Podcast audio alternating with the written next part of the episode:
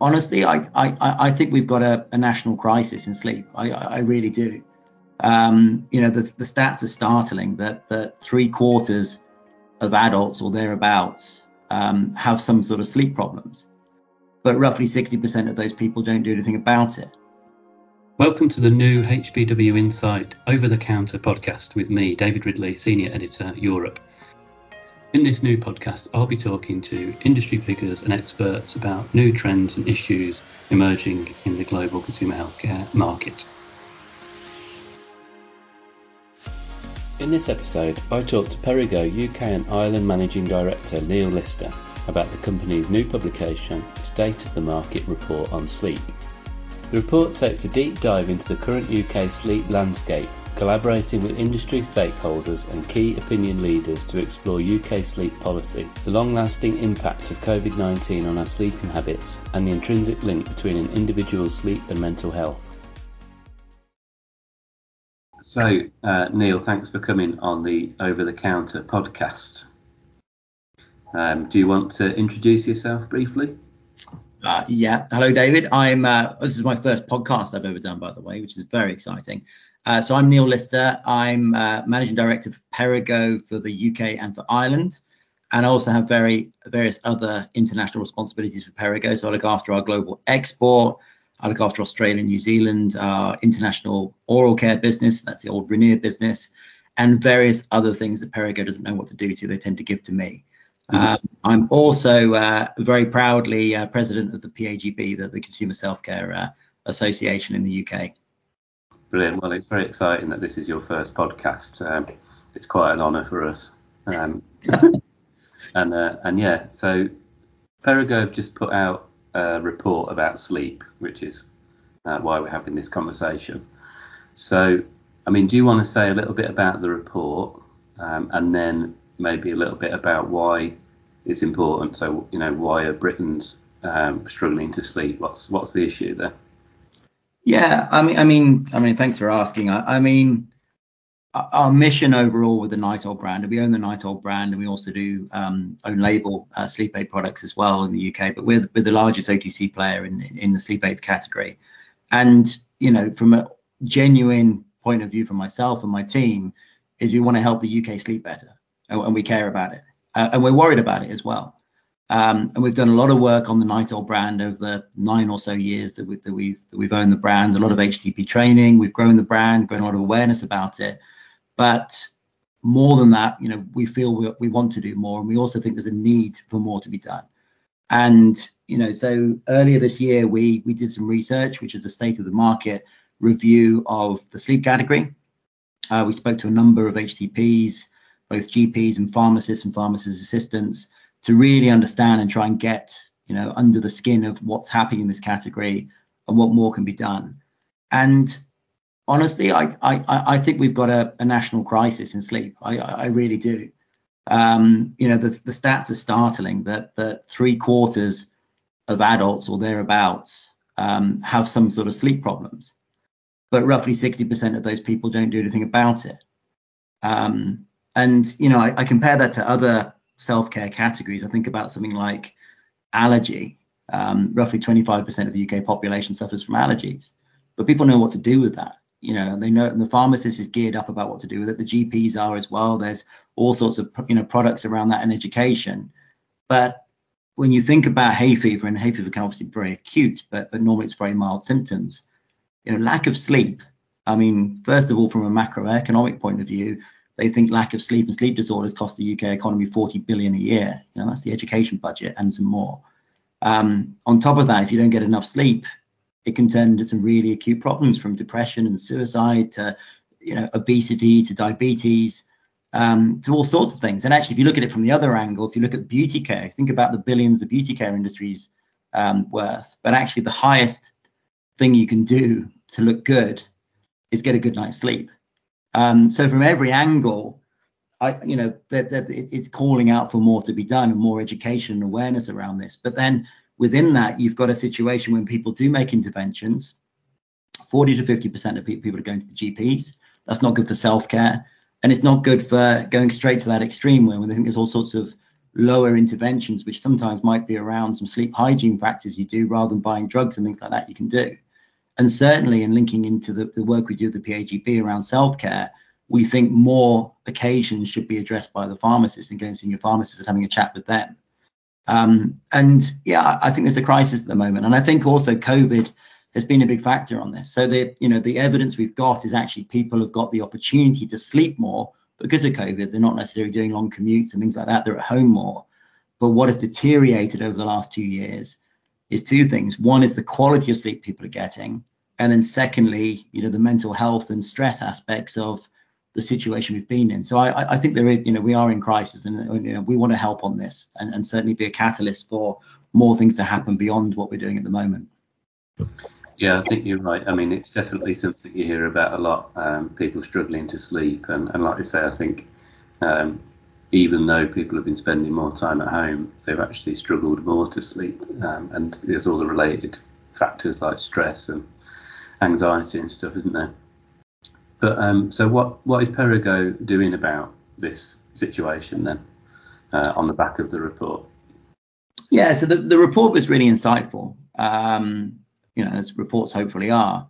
But equally, it didn't tell us lots of things we didn't know about before. What we've got now is some hard data that says, you know, we're able to say now that 74% of people, um, you know, have have sleep sort of problems uh, in the UK, and we know much more about where people go for those problems. But but but you know, largely there's sort of three or four things we want to do to sort of to combat combat this.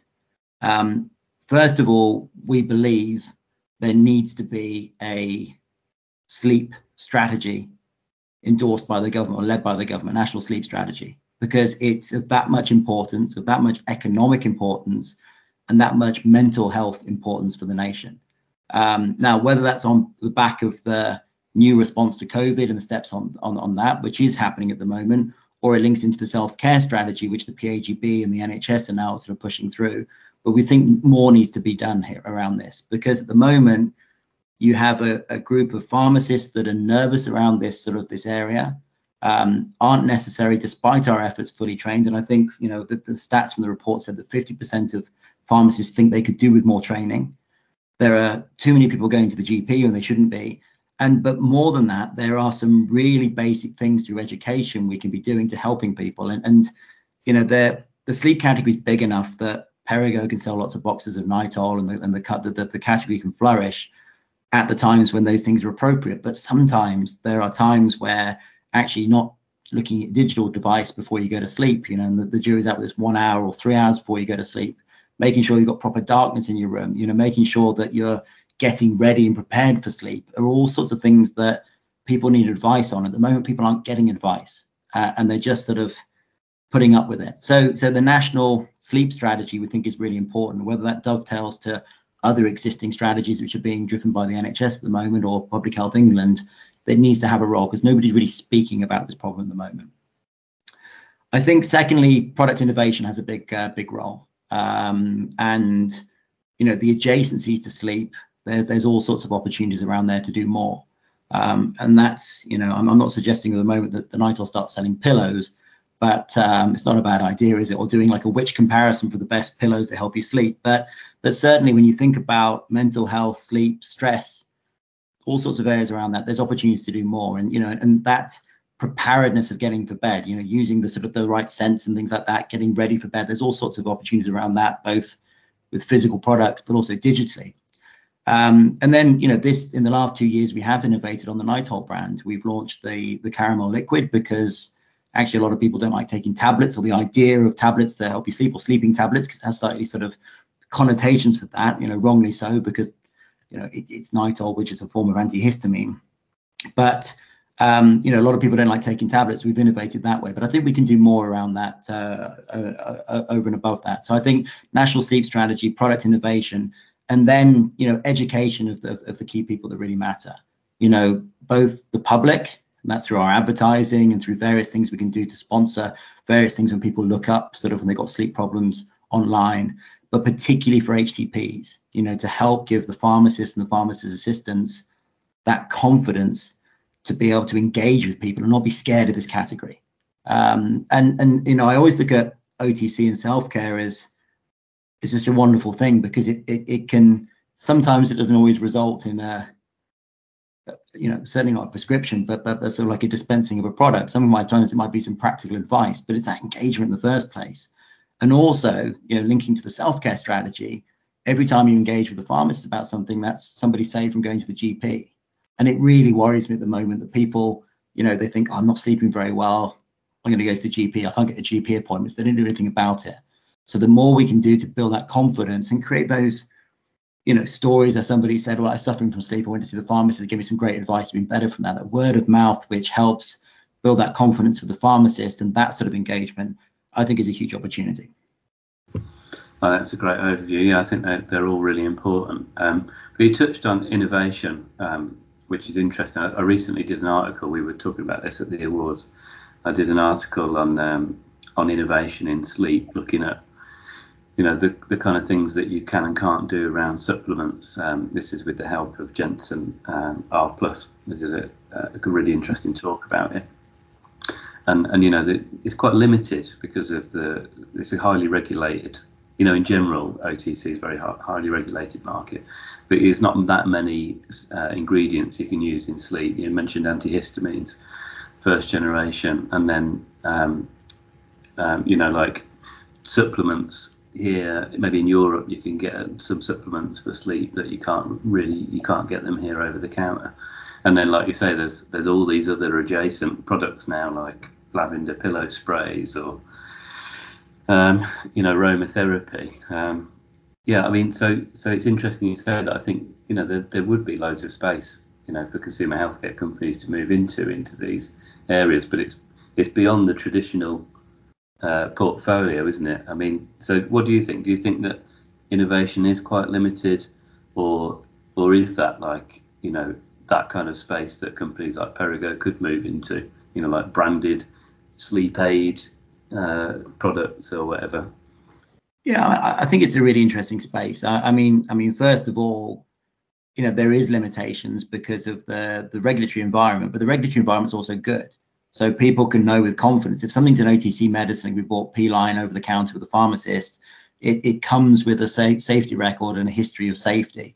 And as you rightly said, you know, uh, Nytol is is like a bad antihistamine in the sense it does make you drowsy, but it but you know it helps you sleep for eight hours and then wakes up without sort of feeling too drowsy there. So it's a wonderful product. So that accessibility alone to that is is, is a gift. And and and I I think about the opportunity there. You know, as I said, that the, the, that more people are going to the doctors and getting prescriptions for sleep aids than they are going to going to pharmacy. So I think just on the existing portfolio, there is a stack of upside there. And that's after, by the way, you've convinced most people to get a better pillow or a better mattress and close the curtains properly or stop looking at digital devices. You've still got enough upside where, for short term, you know, chronic sort of pro- problems around sleep, Nytol or a sleep aid that you can buy OTC with the right claims, the right safety data will work for you. So I think there's a lot of expandable space there. And I think the the caramel liquid we launched again is that sort of you know that takes away that that nervousness around tablets and so you know for people who have dysphagia or whatever they like swallowing tablets there it's a solution for that so i think there's already a lot more to expand that but then out of those other adjacencies you're right you know the, the, the regulatory environment does put some limitations on because not only can we not always make the claims so we don't have that sort of that semi-ethical sort of semi-RX sort of you know sort of category in the UK like they do in, other, in, you know in other countries. There's also with umbrella branding what you can say if the base of your product is, is, is a medicine, and that's a difficult you know environment to, to, to navigate. But I still think there's space for that. And, and and your point about pillow sprays and things like that is that you know there's no clinicals on those things, but anecdotally and word of mouth they work. But I think the reason why they work often as well is it creates that sleep regime. It gets people used to because if they're using a pillow spray, they're probably also clued up and they've done a bit of research to realize you probably shouldn't look at your iPad as the last thing you do before you go to bed or, or watch a TV program straight away. Um, you know how you prepare yourself for that that's that sleep journey to get there better or have a hot bath or whatever those things all the stuff that that if you see pharmacists and they're trained properly they will tell you about so i i'm, I'm all up for these things because i think it's it's like a a catalyst for other good things happening, which the aggregate those things will be better sleep. Um, notwithstanding, as I said, the, the limitations of the regulatory environment, the claims, you know, ideally, you know, Perrigo's best place to be doing this and to expand it. We've got a great existing brand. We've got a lot of presence globally, we can tap into the best technologies. That regulatory framework does mean sometimes you can't make the claims you would like to make as you expand brands. Um, but I but I think despite that, you know, and you said about sleep aid, other sleep aids like pillow spray stuff, that that market is also exploding right now. Um, I saw a stat that I think it was John Lewis was selling some specialty pillow, a silk pillow, I think it was, and the sales are up 400% in the last year. So people are aware about the need of sleep and they're tapping into it. Um, but I don't think we as an industry are offering yet all those solutions for that. So we need to navigate the various environment around it. But I think there's certainly an opportunity for more from from our brand and from the category. And you know, a category that, despite you know sleep being you know sort of like such a, a chronic sort of crisis level for the UK, you've got a situation where the OTC category within that is is worth less than 100 million. It's smaller, you know, it's smaller than the cough category. Um, it's more than the hay fever category, despite the fact that more people are suffering from it. So there's a there's a huge opportunity there. Yeah, like, like you say, um, there's two. There's kind of two things, isn't there? Uh, in addition to the regulatory limitations, you know, there's the perception around sleep tablets, you know, as something that is, you know, quite hardcore, if you like, uh, compared to the reality, you know, that they are just antihistamines, um, where you've got new antihistamines that that don't make you want to sleep. Uh, so they've got this new function. Um, and then you know they're among the safe some of the safest products around. I think you know my limited knowledge of uh, OTC medicine science, but then you know on the other hand, uh, you know brands are like vehicles for sleep hygiene, aren't they? I mean this is what the the article was arguing um, and what Jensen was saying. The point about uh, lavenders, pillow sprays, and that is that they're like you say, you know they they become this prompt towards actually learning about sleep, and then you have this better sleep hygiene. So yeah, this is a really interesting role, isn't it? That that uh, consumer healthcare brand owners can have in in in removing that stigma, which is something that Perrigo has been working on for the last few years.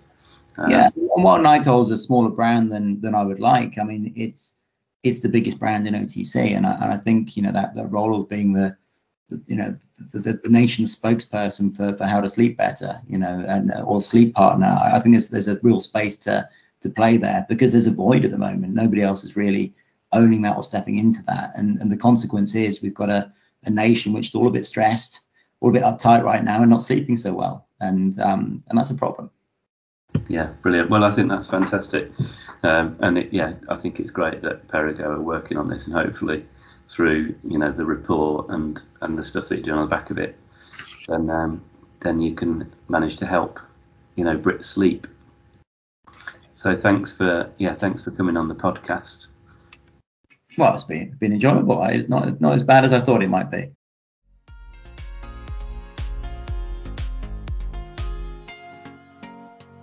Thanks for listening to Over the Counter. Watch out for new episodes in the future on the HBW Insight website, on our LinkedIn and Twitter pages, and on SoundCloud. See you soon.